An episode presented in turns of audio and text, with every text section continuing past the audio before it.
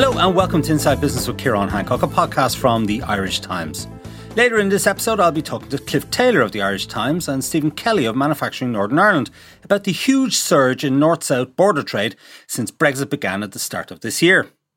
With political tensions rising over the operation of the Northern Ireland Protocol, Stephen Kelly outlines the changes that his members would like to see implemented, while Cliff Taylor gives us his view on the talks between the UK and the European Union to resolve this thorny issue.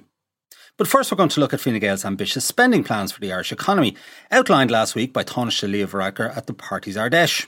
I'm joined for this segment by Cliff Taylor of the Irish Times and Sebastian Barnes, chair of the Irish Fiscal Advisory Council, which has butted heads with the Taoiseach in the past few days over its analysis of government budgetary policy.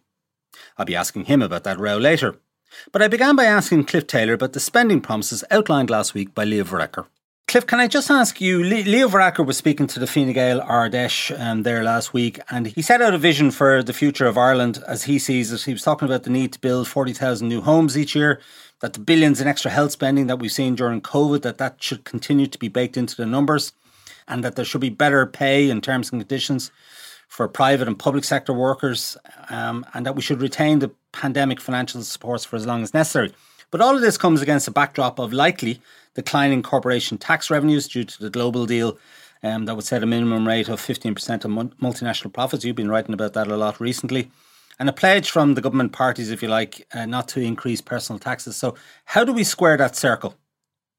Good question, Ciarán.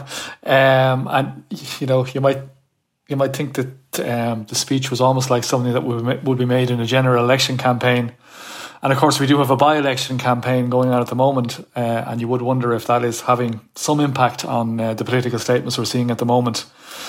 But you're right, uh, the Taoiseach did commit to huge amounts of extra spending uh, on housing, uh, on health, uh, and in other areas.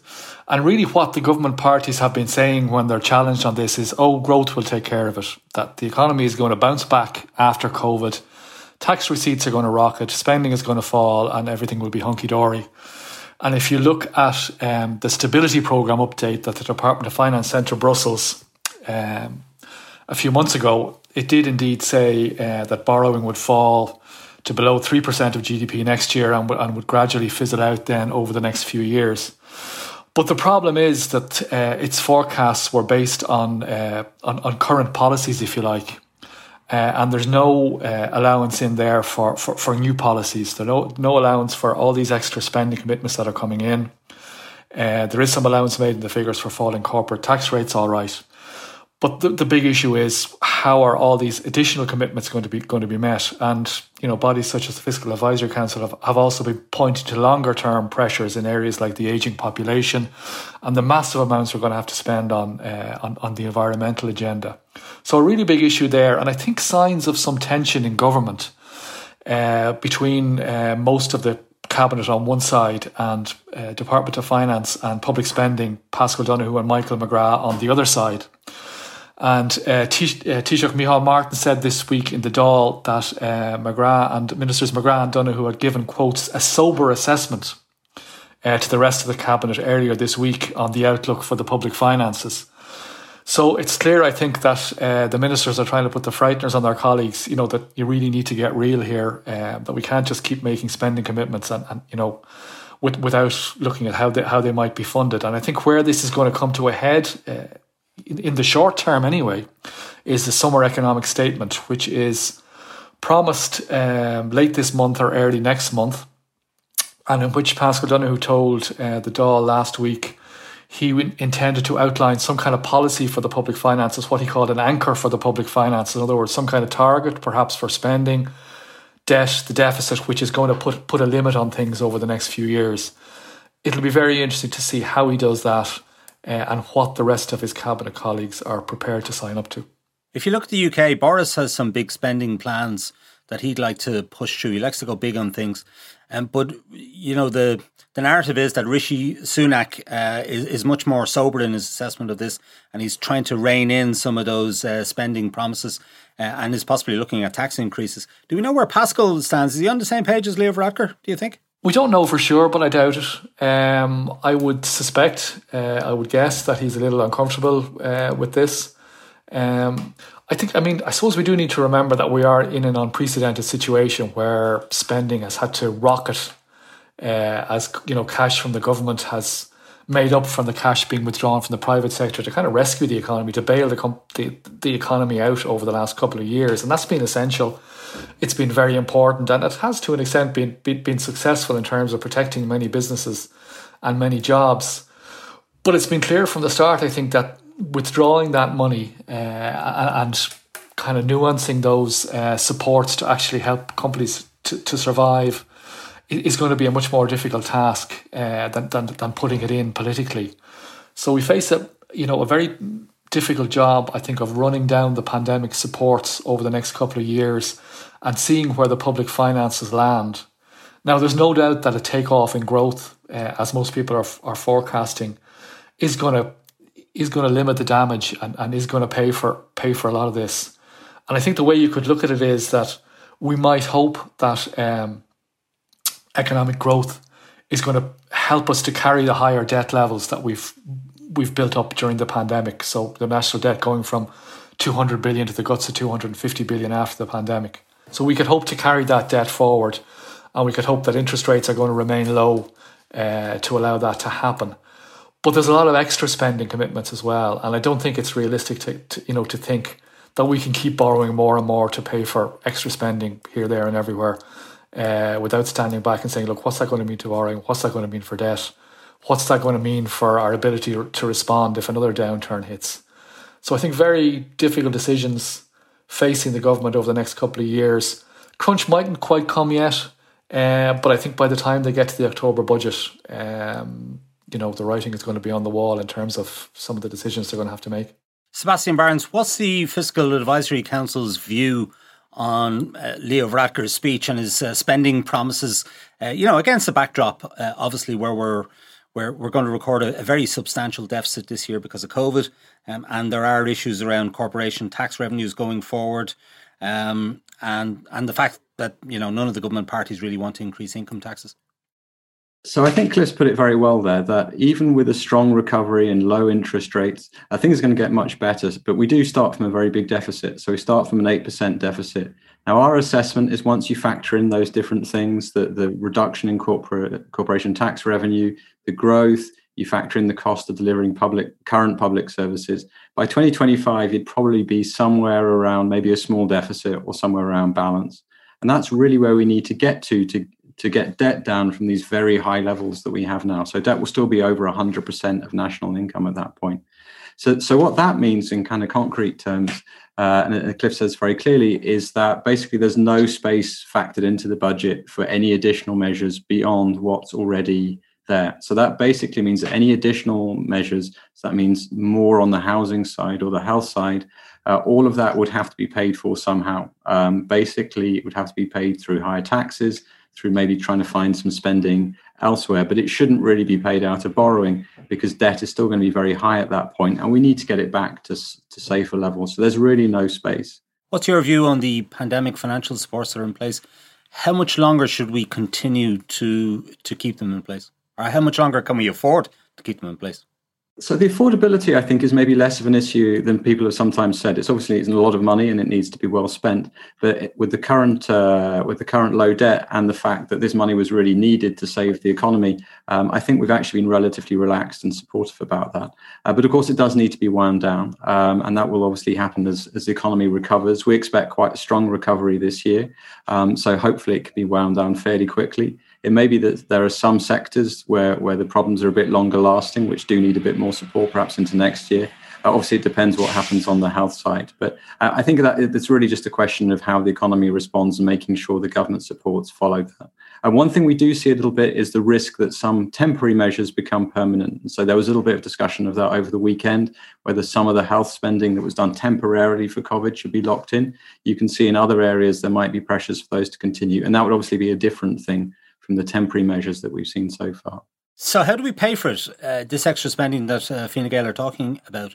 Um, you said that we would need to raise uh, additional taxes. Uh, how do we go about that? If income taxes aren't going to increase, how do you? Okay, they, have announced some uh, increases in property tax, but um, you know, how do you generate uh, extra tax revenues without hitting income tax to pay for all this? So I think the government's made it very difficult for itself because in the program for government, it basically took half of spending off the table and said it wasn't going to cut that, and then it took a third of taxes, including including the income taxes, off the table as well. Uh, they talked a little bit about PRSI, but that's only like 13% of the total or something, it's not huge. And even if you look at the kind of, you know, if you have a 1% increase in those taxes, it brings in something like 600, 700 million. It's not a huge amount of money in, the scheme of things. So, so, so I think it's going to be difficult. Um, and I think having the tax commission is a good idea as well. That will hopefully help to, you know, develop a better analysis of maybe where the best areas are. But I think there are limits to it as well. And I think one of the big things over the next year uh, and actually, politicians need to think about this now. Is going to be prioritization. It's not going to be possible to do absolutely everything that people want on housing, health, climate. The government's really going to think about which of those things it's going to prioritize, which things it's going to do first, and how much it can do. I mean, we can improve any of these things, which which is a good thing, but but we obviously can't meet you know the full extent of everyone's aspirations. I think, and that's an important message. The Fiscal Advisory Council and Leo Varadkar have been butting heads over the last uh, few days. I think it's fair to say, Sebastian, um, he gave a um, he had a bit of a pop at the council, didn't he? Recently, we have that clip here. Let, let's have a listen to it. I think what the Fiscal Advisory Council has often said is that we underestimate demographics uh, and the cost of that. Uh, uh, uh a growing and aging population. And that's one of the reasons why I'm saying we, we, need to be honest about the health budget staying big. It's not going to be possible to, and we shouldn't uh, try, try to reduce it because we have an aging and growing population, increasing demands. Uh, and I think we should put in our projections, uh, the commitments that we've made uh, to index uh, tax bands to make sure that more people don't end up paying that higher rate. We have the fourth highest um, marginal tax rate in, in, the developed world, um, and too many people pay that. So I, I think they're right on, on that point. But they're not right in everything. You know, bear in mind, this is the same fiscal council that told us that we would wouldn't balance the budget, and we did it three times. And this is the same fiscal council that told us the economy was overheating when actually we were heading into Brexit, a pandemic, and a big recession. So we'll take on board their advice, but they are often wrong. Often wrong, Sebastian Barnes, uh, is what Leo Varadkar says about the, the Fiscal Advisory Council. What what did you think when you heard that? So actually, there are some things I, I agree with him about, uh, including including aging properly in the projections, also including indexation properly. So there are some areas we, we agree with. Um, obviously, when I think uh, the claim that we're often wrong, I think is is, is not right, uh, and, and, we've publicly explained that. Um, you know, we did talk about the risk of overheating uh, before the pandemic. Now, it didn't happen, but that's because we had a global pandemic that no one forecast. But I think that was the right assessment at the time. In terms of the budget balance, uh, not predicting that, we actually, I think our forecasts or our, the sort of scenarios that we made at the time uh, were actually much more realistic than the ones that the government made. and the reason why we ended up with a budget balance, uh, it was partly actually just because of surprises on the corporation tax side. So I think the council really stands by its its assessment. We obviously don't get absolutely uh, everything uh, right, but I think on the whole we've actually got a very good track record. And I think you know, politician one of the jobs of the council is is to sometimes say hard truths to politicians um, and to and to the public, and to say we actually face some quite hard choices on the public finances. So we're not always going to be very popular with with, with politicians, um, but I think the council will continue to say. Um, to give our assessment in the most objective, thorough, and honest way uh, th- that we can. Uh, and I think that's our role in the system, uh, whether other people agree with us or not. Mm. Nonetheless, a bit unedifying, isn't it, to have this kind of uh, spat, uh, if you like, between a senior government minister and and and the state's fiscal watchdog. I mean, I presume the Fiscal Advisory Council is funded by the government, is it? Yes. So the Fiscal Advisory Council is set up by the government under under the Fiscal Responsibility Act. Uh, it's paid for by the government. Its budget's actually protected um, from day-to-day political interference, and this is probably perhaps a reminder of, of, why something like that is important. And, and I don't think it's it's it's particularly helpful for. And people can obviously disagree with the council, um, but I don't think it's particularly helpful for people to undermine its credibility, particularly when there you know isn't a, a good reason uh, to do that. And I think we're trying to provide a a good service to, to the political system and to the people of Ireland in terms of having this objective assessment of the public finances. I think we've done a lot to help people's understanding uh, uh, of the issues and the choices uh, that we face. And as I said, that won't always make us flavour of the month. We're an independent body, and we will continue to speak truth onto power uh, as, as well as best we can. Do you feel that Leo Varadkar's comments undermine the credibility of the council? To be honest, I, I, don't think so. I think the, the credibility of the council really depends on the work that we do, on the fact that we speak the truth, uh, and the fact that we do a lot of analysis. I think the quality of analysis of fiscal policy in Ireland has, has got much better. I think the debate has got much better. The fact we're having this discussion here, and I think there's there's a wide understanding in, in the political system and in, in the public and amongst journalists uh, of of the choices we face for the years ahead. Of the fact the government hasn't really set out a program uh, for the medium term. There's no real medium term plan, and that creates risks. And I think the fact there's an understanding of that, uh, you know, is related to the work of the council. So I, I don't think it really undermines credibility. I don't think it's a big issue. And Sebastian, as chairman, I mean, do you meet the politicians regularly? Do you meet the Minister for Finance, Paschal Donohoe, or have you met Leo Varadkar or the Taoiseach even? One of the important things of our work is our independence, uh, and we also believe very strongly in transparency uh, and also avoiding groupthink. So we want to be a little bit outside the system, um, and that's and so we actually don't meet with with politicians. All of our advice we basically give in public, uh, so you can you know go on our website and you can see read our reports, and that's exactly what we're saying. Uh, we also appear before the Oireachtas uh, committee, and again, you can see you know that's all available publicly as well. So, uh, so we don't have these interactions because this independence is very important. And on the outside looking in, Sebastian, some people might might wonder about um, the fiscal advisory council's role because um, there have been criticisms of budgetary uh, policy by um, by by yourself and, and, by your predecessors, Seamus Coffey, um, and uh, the government just seems to shrug um, and doesn't really seem to uh, in, engage with that advice, if you like, um, or those observations uh, in a meaningful way. So some people might ask the question about what's the point of it all.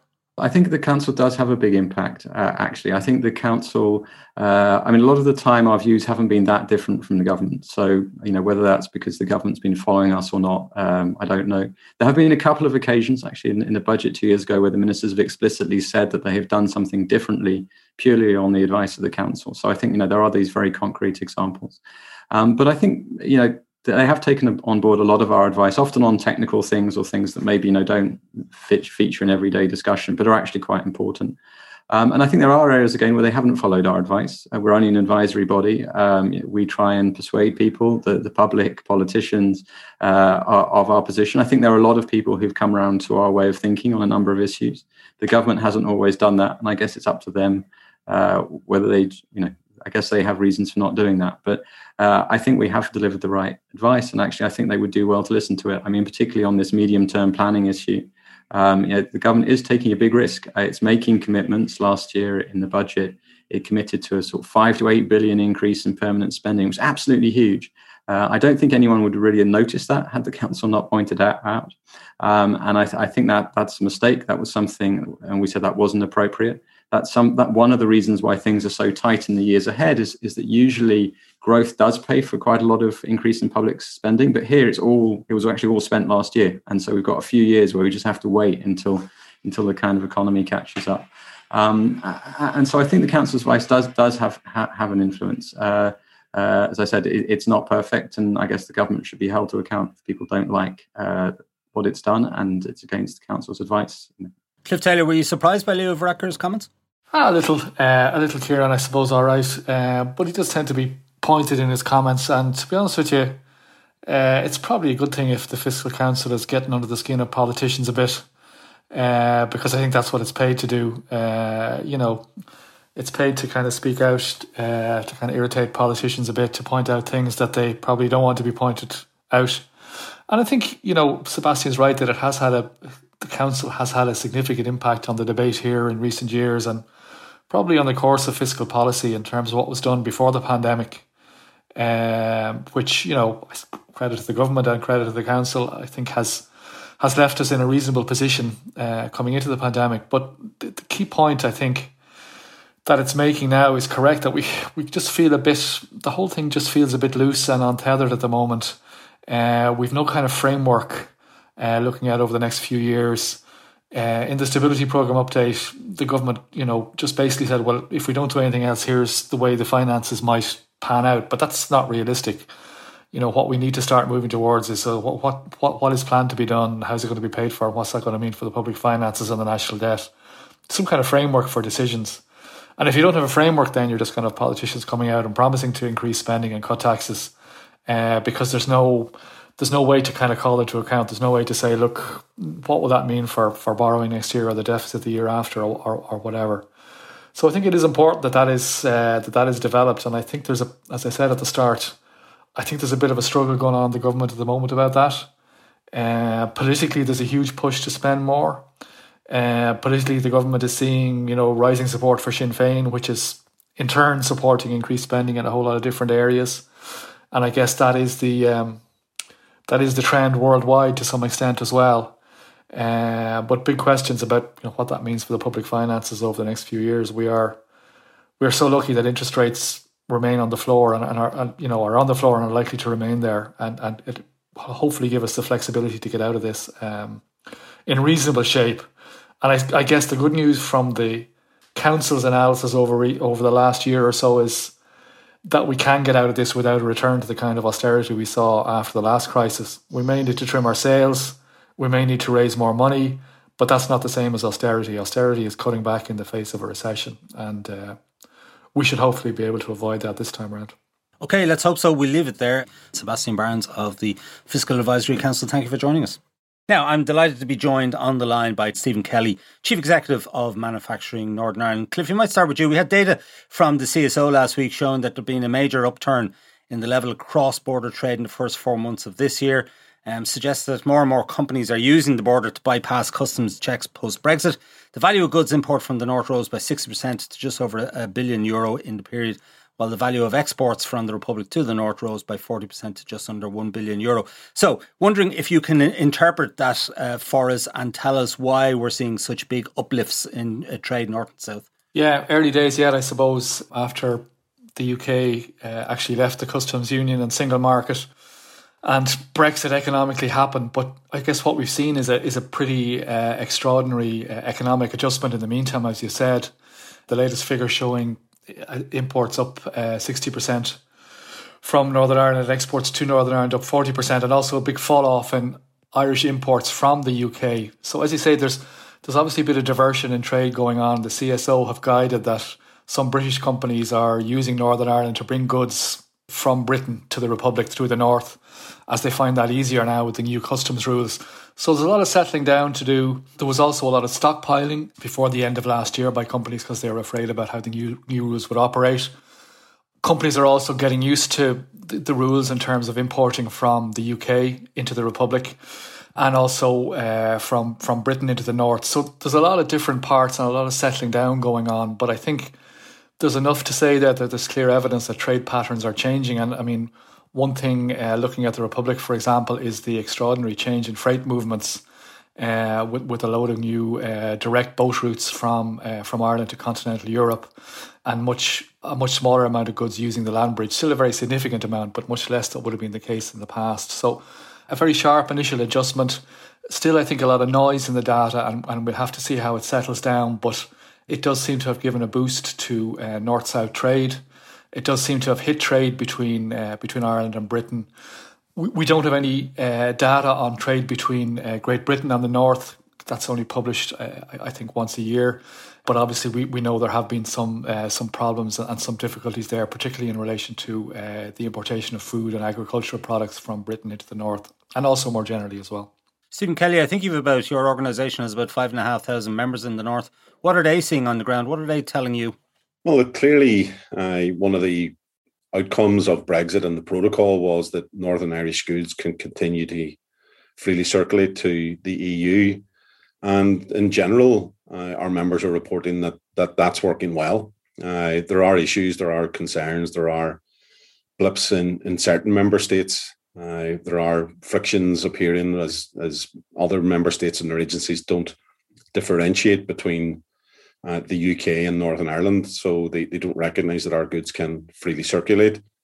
But that's not the case on the island of Ireland. Uh, what manufacturers are saying is that uh, more than half have seen no impact whatsoever from the 1st of January this year, and about 10% are reporting that there's a, quite a significant uptick uh, in terms of their trade on the island of Ireland. So the the one half of the, the Brexit deal, the EU half in terms of ensuring goods can freely circulate seems to be working reasonably well. Okay, and what are the reasons for such large increases in your opinion? I mean, 60% in terms of uh, goods coming from the north south uh, and 40% in terms of from the Republic to the north. Uh, huge numbers. They are, and I mean, I'm I'm no trade expert, but what I can say is that business will always find the the easiest route. In many ways, I suppose trade is like water; it will flow and find where the barriers are and try to divert themselves around those. And and clearly, there's a full third country international border between uh, Britain and Ireland. Uh, Dublin port is uh, the equivalent of Calais or Rotterdam or any of these other European ports and actually having to do a full frontier declaration from Britain into Ireland is a bit of a pain for businesses. So when they when they look at ways and, and easier routes for that trade to flow, and they, they don't need to look too far where there's people just up the road that can supply them. Uh, we haven't got into the huge detail into the, the numbers uh, that they're reported, but my understanding is that there's a lot of stuff in and around grain, a lot of stuff in and around perhaps flour and, and those sort of issues. So those kind of staple items that Irish consumers need or farmers need, they're certainly looking north for those items because it's it's just too difficult to land those from Britain into Dublin port, for instance. What about the, the Irish Sea border as we know it? Um, the Northern Ireland Protocol means that goods coming in from Britain to the north have to go through customs checks now. How's that working, Stephen?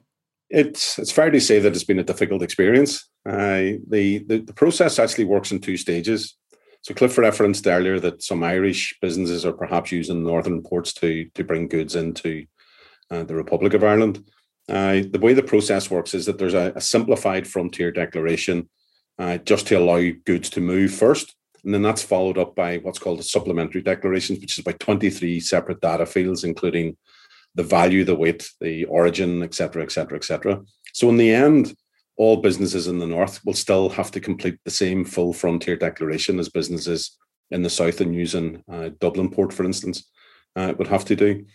And it's clear that uh, from all the survey work that we've been doing and, and even uh, talking to others in other sectors, GB businesses have been completely unprepared for what was coming on the 1st of January. And in fact, six months into this process, they remain unprepared. Now, the worry for us is that despite all the effort that that we've thrown in terms of business with our suppliers, despite all the the effort and indeed the money that the UK government has thrown at GB suppliers to Northern Ireland, that dial really hasn't moved at all this year. Uh, half of all manufacturers are reporting that their biggest challenge remains that GB suppliers are unprepared to send stuff to Northern Ireland. But more worryingly, uh, Ciarán, is that uh, when we asked the sector back in February uh, whether their suppliers were committed to continuing to send goods to Northern Ireland, uh, that was about 15%, but that's now jumped to roughly about 20%.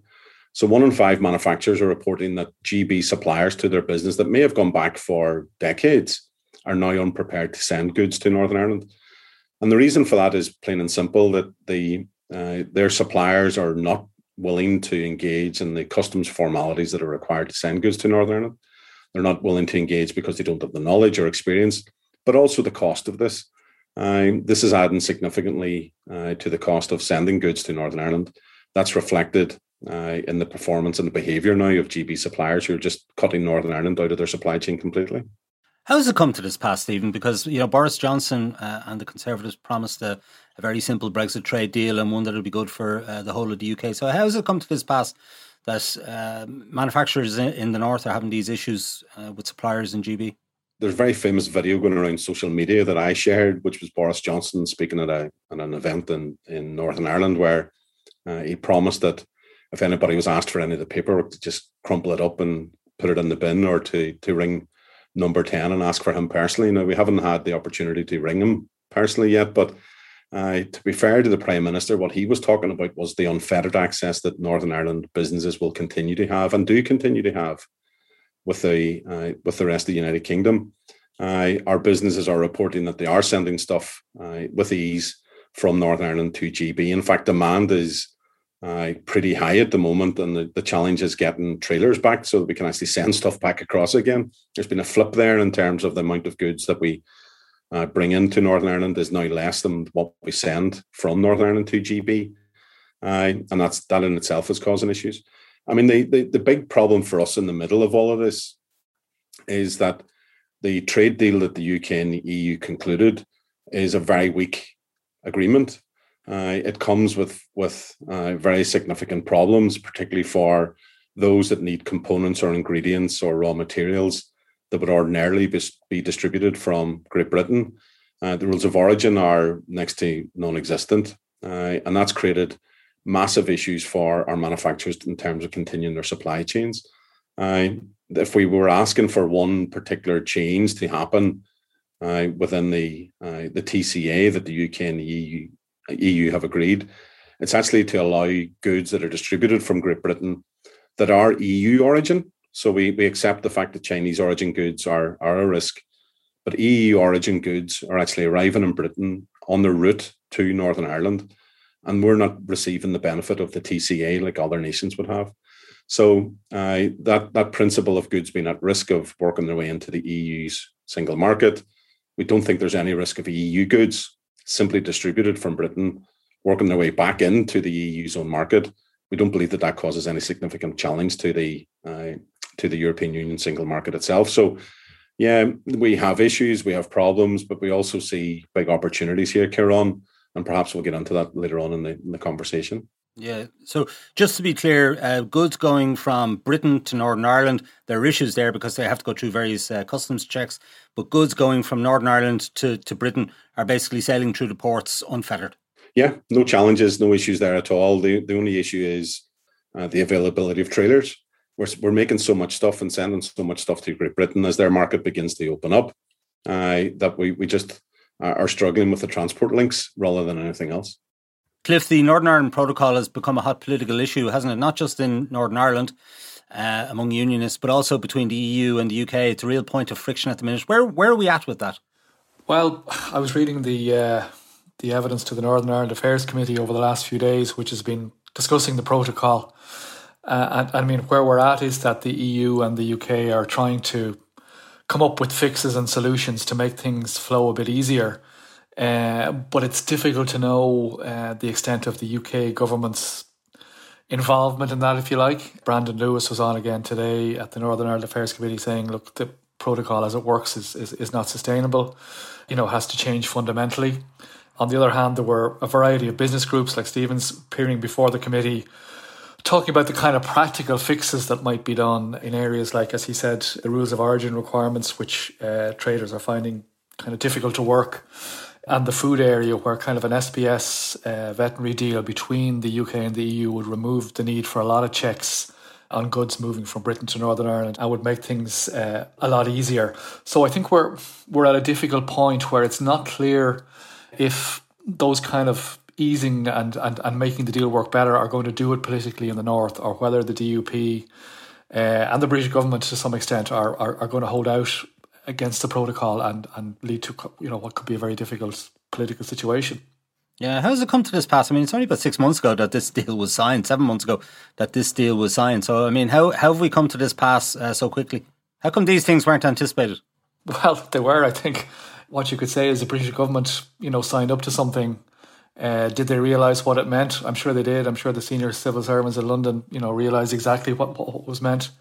And I think we've seen two problems since then. One is that this deal was done at the last minute, and a lot of the I's weren't dotted and T's weren't crossed, and there was a huge lack of consultation with business about how this would work in practice. So, so there's a lot of settling down to be done, and a lot of kind of nuances to be sorted out. But there is also the fundamental question and the political question that you have a border there. No matter what's done, you have some kind of border there in the Irish Sea. And I think the big political issue now going forward is whether enough enough can be done to make the protocol work smoothly. That you know the, that the bigger political issue is solved. Uh, from what the DUP and the British government are saying at the moment, you, you would think no is the answer to that. But you know, are they just position taking? Are they just putting pressure on the EU to, to give a bit in the negotiations? It's it's it's, it's unclear.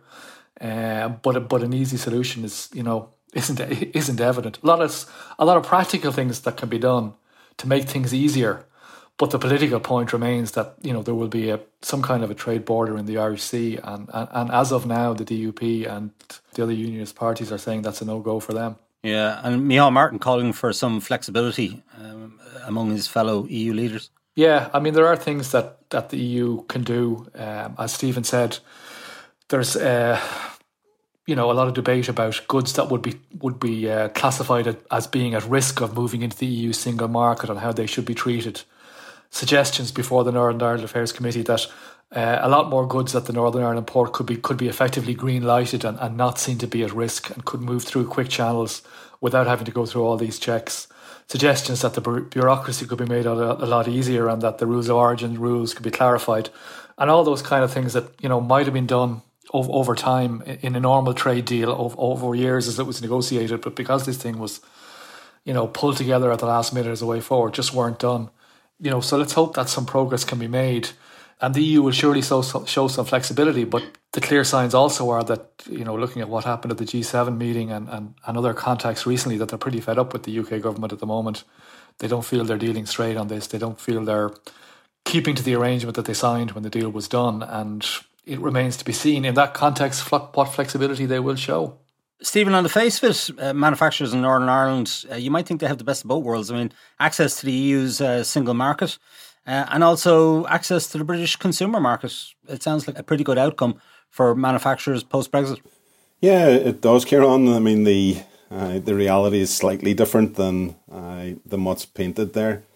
I I suppose I just kind of going back to to Cliff's kind of comments earlier there that I mean the the reality for many businesses in the north is that I this is a system and a process that was introduced at pace and you'll understand this as journalists. You can't just sit down and write your 500, 1000 words and get it right first time. Sometimes you have to go back to it and sometimes you have to edit it and change it and nuance it a little bit more.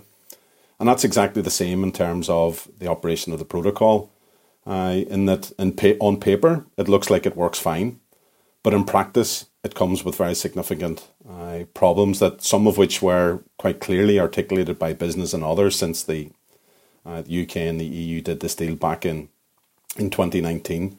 Uh, but some of them are just emerging as well. Uh, and certainly in our conversations with the UK government, but also with the European Union, uh, we're identifying where those things aren't working as well as what they anticipated to be. Uh, we're, we're asking them to say, listen, we've got to 80% as quickly as we possibly can. It's going to take time to get to the other 20%. That's going to need some flexibility uh, on your behalf, and it's going to need some uh, workarounds on our behalf. Uh, and if we're able to do that, if we're able to resolve some of the, the problems that were uh, were not visible whenever these deals were done, then we are potentially on uh, on an opportunity here. And certainly the just the, the headline of having the best of both worlds is one which is very attractive to investors. Uh, our investment agency, Invest Northern Ireland, have had more inquiries in the first three months of this year than they had in any whole year over the last five uh, years. We've we've already talked about the uh, the increase in trade from Northern Ireland to uh, Ireland uh, since the first of January. Uh, and our members are, are shouting at the Northern Ireland executive. Half of them are saying, listen, grasp the opportunities that are being presented. Uh, go and find the markets for us go out to the market and tell investors actually Northern Ireland has such a unique position. You need to come and, and look at us. Uh, and, and to create that kind of wealth and work that we all crave, that we know at the end will cement the peace process in itself. And I think the challenge that we have at the moment between the relationship and the between the UK and the EU is that they're speaking different languages. The EU is speaking binary, that old code of ones and zeros, uh, but the UK is speaking poetry. Uh, and stuck in the middle is business who are speaking reality. Uh, and somewhere between all of that, hopefully they land where we are, rather than either where either side are. But if we do that, I think we're we're in certainly a, a unique position that will allow Northern Ireland to prosper. So, if there was one thing you would say to the UK and EU um, that they could do that might help um, grease the wheels in, in this situation that might make life uh, better for manufacturers in Northern Ireland? What would it be? It's actually four things, Ciarán. Uh, okay. Typical Northern Ireland. You offer us two and we'll take four. Uh, but for us, it, it is the need for stability. So to, to sort out and decompress some of the politics that are that are witnessing here. I know uh, you and your colleagues will know that the, the number one priority for business and investors is political stability, but we just don't have that right now. And that's the reality that we face. So we, we need some political stability, and that, that comes with actually buying some more time in terms of getting some of these systems and processes up and running and ready. The second thing is certainty. So, what are the long term solutions? And those need to be designed with business. Cliff absolutely correct earlier when he said uh, that a lot of this stuff was done late and wasn't done in, in consultation with business. But business are the only people who will have to deliver the protocol, uh, and we will be the people that will make it work. So talk to us. Uh, we've provided a 12 page paper now to the UK and the EU about ideas about how to, to actually make that work. The third thing is simplicity. And, and the reality for us is that uh, all the systems that are in place are for shipping a full 40 foot container from of a single commodity from somewhere in the world into a large port. But what happens between Britain and Northern Ireland is if you take a supermarket, for instance, there could be 2,000 separate items on there. And it's just not practical uh, for business to be able to operate on that on that basis. So we, we need a, a, a huge piece of work done in terms of making this uh, more simplified. And then the last piece is affordability. And the UK government has stepped in to a degree in this. It's spent £355 million on what's called the Trader Support Service, and, and there's other investments as well. But all of this is coming at a cost. And th- at this point in time, just like the rest of Ireland, we have all the costs of Brexit, but we have the additional costs associated with the protocol. Uh, so we, we need to make sure that both businesses and households have a have an outcome here which is affordable uh, and an outcome uh, that ensures that our prosperity can be guaranteed. So for us, it is that stability, certainty, simplicity, and affordability. Uh, if we've got those things and we have ideas and we've shared them with both sides, then I think that we, we can actually grasp that opportunity that's presented to us. And is there a concern, Stephen, that the Stormont executive might collapse? There's a lot of political flux, obviously, in the north at the minute. The DUP is on its uh, what third leader in uh, in a matter of weeks now, um, and tensions tensions there around the Northern Ireland uh, Protocol, very evident tensions. Yeah, there is a concern. I mean, the, the for us, uh, why did business get involved in this this whole process? It was back in 2017, the executive fell, and business found itself with no voice, so it had no choice, and it had to step into this space. And now we're here. We're we're not exiting it. Uh, we we are being asked to deliver on the protocol. So if we're being asked to deliver, then we, we need to be listened to in terms of the uh, the issues that's been created, but also the opportunities to uh, to make those issues disappear. If the executive falls, business will still be here, civic society will still be around, will still be engaging with the UK government and the EU. However, that's not as strong as actually our democratically elected uh, representatives actually making the case on our behalf. Uh, we do have, uh, it is an ugly system of government in many respects, but it's our system of government and we love it uh, just like we would love our own children. Uh, and, and we want to make sure that, that this actually works on behalf of not just business, but every citizen in Northern Ireland. So uh, there is a warning there for the UK and the EU that they need to resolve these issues and resolve them quickly. The summer period is always very difficult in the north. Uh, it will be even more difficult, I believe, this year, given the uh, the, the, the pressure that's on our, our political class. So the EU and the UK need to respond to that and we would hope that they would meet prior to the marching season and agree some of those requests that the UK have made in terms of the extension of uh, grace periods for prohibited and restricted items, uh, and create space to allow business to work with government to show something that can actually work in practice and not just work on paper. Cliff, it's the fifth anniversary of the Brexit vote. Uh, I don't see. I you know I know the British government, the Conservatives at the minute are saying uh, it's been a success, and Boris Johnson uh, has outlined uh, his reasons for that. A whole pile of them, and Priti Patel uh, uh, as well. what's your view on Brexit five years on? Yeah, it's been all cost for the UK, hasn't it, Ciarán? It's very hard to see what the economic advantage, where the economic advantage is for the UK. Um, well, they just signed their trade deal with Australia. Small beans, really. I mean, the key thing in trade is the the big trade is with the countries that you're close to, and Australia is a long, long way away. And these big trade, well, very significant trade barriers now exist between the UK and its nearest market, the EU. Uh, and I think one of the things you know, as Stephen referred to, is that despite the talk of the the trade deal between the uh, UK and the EU, what we are seeing now is that uh, being being in a trade deal versus being in the single market are, are two very different things. Uh, and the UK is slowly I think starting to wake up to the the cost of losing that frictionless uh, bureaucrat, you know, unbureaucratic access to the to, to the massive market on its uh, on it on you know on on its on its front door, if you like. Uh, and you know, no no deals that are done with Australia or New Zealand or even the US are gonna are going to are going to make up for that in any way.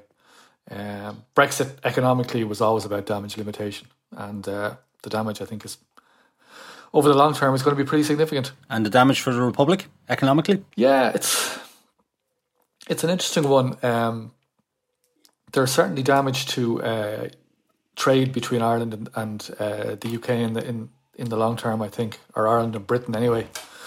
In the long term, um, there are you know thousands of decisions, as Stephen was saying. You know, water flows to the easiest point, and thousands of small decisions are now being taken in in a different context that it would have been in the past. Uh, and, and, you know, some things will cost more to do. And one of the things that was interesting, looking at the evidence of the Northern Ireland Affairs Committee, where businesses in the north saying, "Look, we've taken the cost so far, but a time is going to come when we're going to have to pass this on to our, you know, consumers, whether they be other businesses or whether they be people buying in the shops." You know, and you'd have to think that you know that's going to be one of the factors here. You know, we are going to see prices going up. We are going to see less efficient trade because you know, a barrier has gone up with our nearest and one of our biggest markets. Um, so, you know, it costs to us uh, a slower, kind of longer term cost, and hopefully one that we can we can get around by you know building in other markets post pandemic in the EU and, and and further overseas. You know, we've shown huge. The Republic's economy has shown huge uh, the huge ability to do that. Um, certainly in the multinational sector, I guess where the damage of Brexit shows is more in the in, in the domestic sector for for Ireland. Okay, we'll leave it there. Stephen Kelly of Manufacturing Northern Ireland Cliff Taylor of the Irish Times, thank you for joining us.